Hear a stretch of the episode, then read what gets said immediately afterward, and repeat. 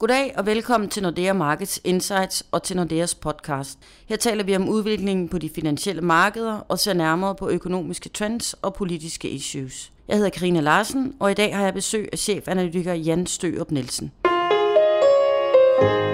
Velkommen, Jan. Tak. Vi skal blandt andet snakke lidt om de følsomme aktier, om valutaudsving, og så tager vi et kig på, hvordan det står til på det danske boligmarked. For der er jo sket ting og sager her for nylig. Men lad os lægge ud med at se på, hvordan det står til på de finansielle markeder. Det har, som vi har talt om et par gange, været et temmelig turbulent kvartal med ret kraftige kursfald på aktiemarkederne. Hvordan ser situationen ud nu? Er der faldet lidt ro på? Jamen det er der, det er der helt bestemt. Navnlig hvis vi sammenligner med, hvordan det så ud i årets start, jamen så er der begyndt at komme lidt mere normale tilstande på de finansielle markeder. Vi har set aktierne, efter det jo så rigtig, rigtig grimt ud der i, i starten af februar, jamen så er aktiemarkederne begyndt at rette sig, hvis du kigger på det amerikanske indeks jamen så ligger de faktisk stort set på, hvor de, hvor de startede året. Vi er stadigvæk lidt under, under vand herhjemme i Danmark, omkring 5% på øh, OMX, men stadigvæk det er jo betydeligt bedre end det kraftige fald, vi så i starten af februar. Så tingene er stille og roligt faldet til ro. Vi begynder at se aktiemarkederne igen trække højere, som et udtryk for, at, at investorerne de ligesom har lagt den her ekstreme frygt øh, lidt bag sig. Hvad, hvad, hvad, hvad skyldes det? Umiddelbart?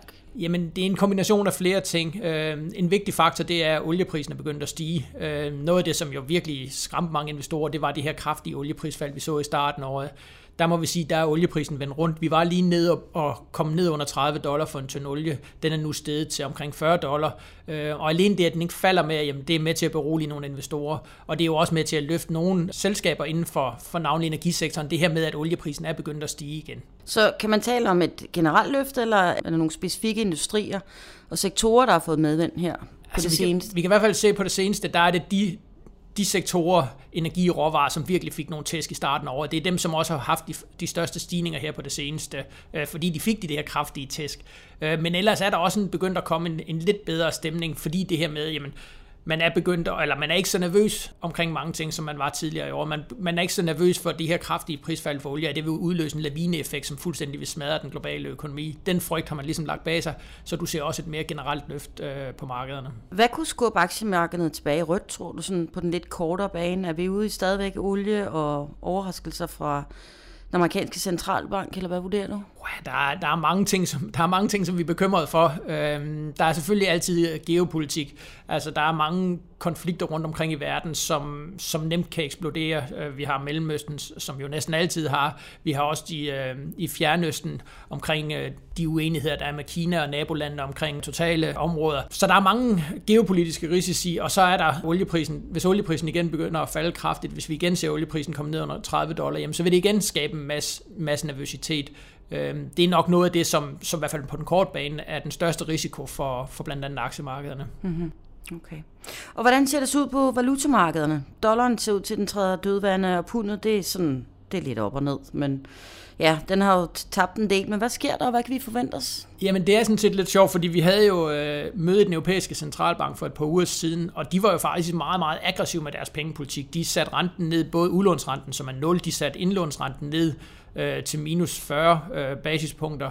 De udvidede deres opkøbsprogram, så, nu, så de nu hver eneste måned køber for 80 milliarder euro øh, obligationer. De udvider også, hvad de måtte købe, så de også må begynde at købe øh, flere virksomhedsobligationer. Så sådan set en meget aggressiv pakke fra, fra den europæiske centralbank, og normalt vil man jo sige, at det skulle svække euroen. Problemet er, at det har det ikke gjort den her gang, og noget af forklaringen er faktisk, at den amerikanske centralbank heller ikke har været så aggressiv, som jeg regnede med. De var også ude på deres rentemøde sidste uge, og, og ligesom sige, åh, slå nu koldt vand i blodet, det er ikke sådan, vi går ud og sætter renten op i morgen. Så der kører stadigvæk den her valutakrig, at der er dybest set ikke nogen, der rigtig har lyst til at have en stærk valuta.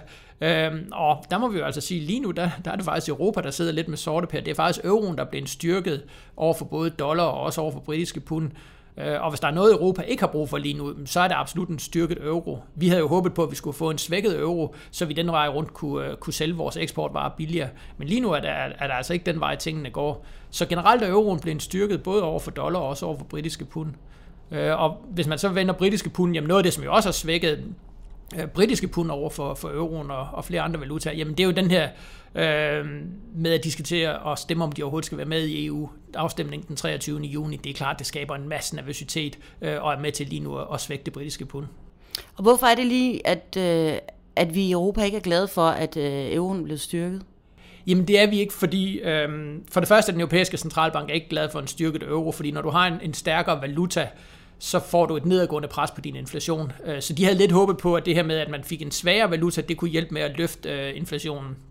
Det er den ene grund. Den anden grund, det er for virksomhederne, når vi skal ud og sælge vores varer ude omkring i verden, jamen hvis du så har en svag valuta, så bliver dine varer billigere øh, i de andre lande, så det er simpelthen nemmere at eksportere.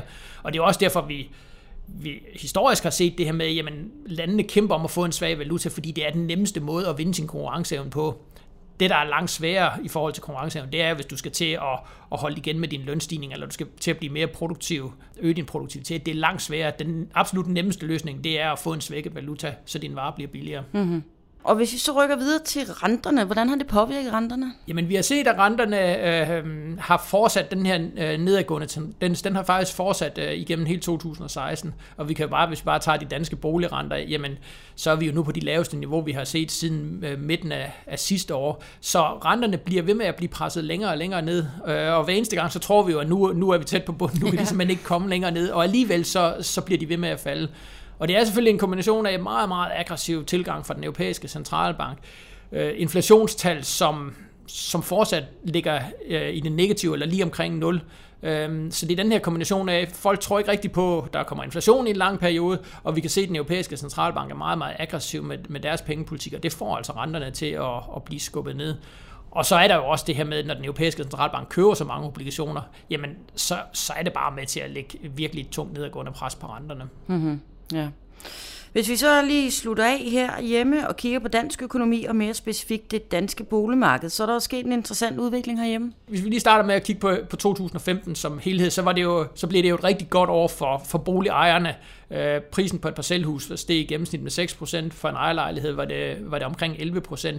Men mange, meget af de her prisstigninger, de fandt altså sted i første halvdel af, af 2015. Når vi kigger på de seneste tal, vi har, så ligner det faktisk, at boligpriserne er begyndt at bøje af.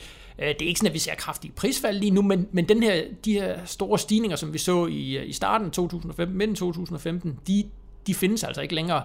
Øhm, og hvis man så skal prøve at forklare, jamen, hvorfor, hvorfor gør de ikke det i en periode, hvor vi jo har de her ekstremt lave renter, jamen så er det blandt andet, fordi vi har fået noget ændret regulering. Det her med, at man, man skal kunne lægge 5% i udbetaling. Vi har også fået øh, strammere krav til øh, robustheden for folk, der køber i, i det, man kalder vækstområder, som primært så er øh, Aarhus og København. Der skal man simpelthen have et større rådighedsbeløb, hvis man vinder på boligmarkedet i de områder. Det er altså noget af det, som ligesom er med til at tage toppen af, af prisstigningerne lige nu. Umiddelbart så lyder det jo som om, det er godt nyt sådan overordnet for dansk økonomi, men det er vel ikke noget boligejerne jubler over, eller? Nej, altså det, jeg vil sige, på lang sigt er det ikke sundt, at vi har, har prisstigninger på, øh, på uh, tocifrede vækstrater, altså som vi så på ejerlejlighedsmarkedet i 2015. Det er bestemt ikke sundt, fordi så er risikoen jo, at vi kommer til at bygge nye bobler, og vi så kommer ind i nøjagtigt samme situation, som vi havde i de glade år fra 2004 op til 2007, mm. uh, hvor vi havde rigtig stor vækst i dansk økonomi, og så, og så får vi en boligboble, der brister. Uh, så den situation skal vi ikke tilbage til. Uh, omvendt for, for hele økonomien, jamen der vil det være godt, hvis vi bare kunne få nogle nogle begrænsede prisstigninger. Og det er faktisk også det, vi lægger op til i vores nye prognose, det her med, at priserne kommer til at stige med en, med en smule mere end inflationen. Øhm, så boligejerne oplever, at deres bolig bliver en smule mere værd, men det er ikke noget, som på nogen måde ligner en boligboble. Okay. Jamen, det lyder da godt. Ja. ja. Hvis vi så ser frem i ugen, der kommer, der har vi jo påsken står for døren. Øh, så vi får en kort uge i hvert fald herhjemme, men hvad vil du holde øje med her i ugen, der kommer, og de næste par uger? Jeg ved, der bliver en del fedttaler i denne uge. Ja, det der, det der er meget spørgsmål lige nu på det finansielle marked, det er den amerikanske centralbank, og vi kan sådan set heller ikke helt forstå den amerikanske centralbank, hvis vi nu skal være helt ærlige. Når vi kigger på amerikansk økonomi, kigger navnlig på det amerikanske arbejdsmarked, jamen så synes vi faktisk, det er stærkere end det, som den amerikanske centralbank øh, umiddelbart ligger op til. Så vi mener lidt, at, at den her retorik, hvor de hvor de på mødet i sidste uge var ude og sådan prøve at, at begrænse markedets tro på, på fremtidige rentestigninger. Vi tror sådan set, at, at det vil ændre sig over de næste par måneder. Så det er meget vigtigt at holde øje med, hvad der kommer af, af signaler fra de amerikanske Fed-medlemmer, netop fordi det er der, vi første omgang vil se, hvis de begynder at vende rundt igen. Øh, og vi tror jo altså stadigvæk på, at den amerikanske centralbank kommer i hvert fald et par gange til at sætte renten op i, i 2016, hvor markedet lige nu, de regner ikke engang med en renteforholdelse. Mm. Så der skal altså ske noget ændring af prisningen af den amerikanske centralbank, og det sted, hvor man først vil se det, det er altså i de her taler, fordi det er der, hvor de ligesom kan signalere til markederne, pas nu på med ikke at gå i den anden øh, boldgade. Husk nu, at arbejdsmarkedet er stærkt, der kommer mere inflation, så man ligesom kan ændre prisningen den vej rundt. Mm-hmm. Okay, spændende. Tak skal du have, Jan. Selv tak. Hvis du vil vide mere om, hvad der rører sig på de globale finansmarkeder, kan du besøge os på nordeamarkets.com og nexusnordea.com, hvor du kan finde al vores research og rapporter. Det kunne være vores friske Economic Outlook. Og så kan du som altid også besøge os på LinkedIn og følge vores analytikere på iTunes og Twitter. Tak for denne gang og på genhør. Og husk, du kan abonnere på vores podcast, så får du podcasten direkte ind på din iPhone eller et andet device, så snart de er udkommet.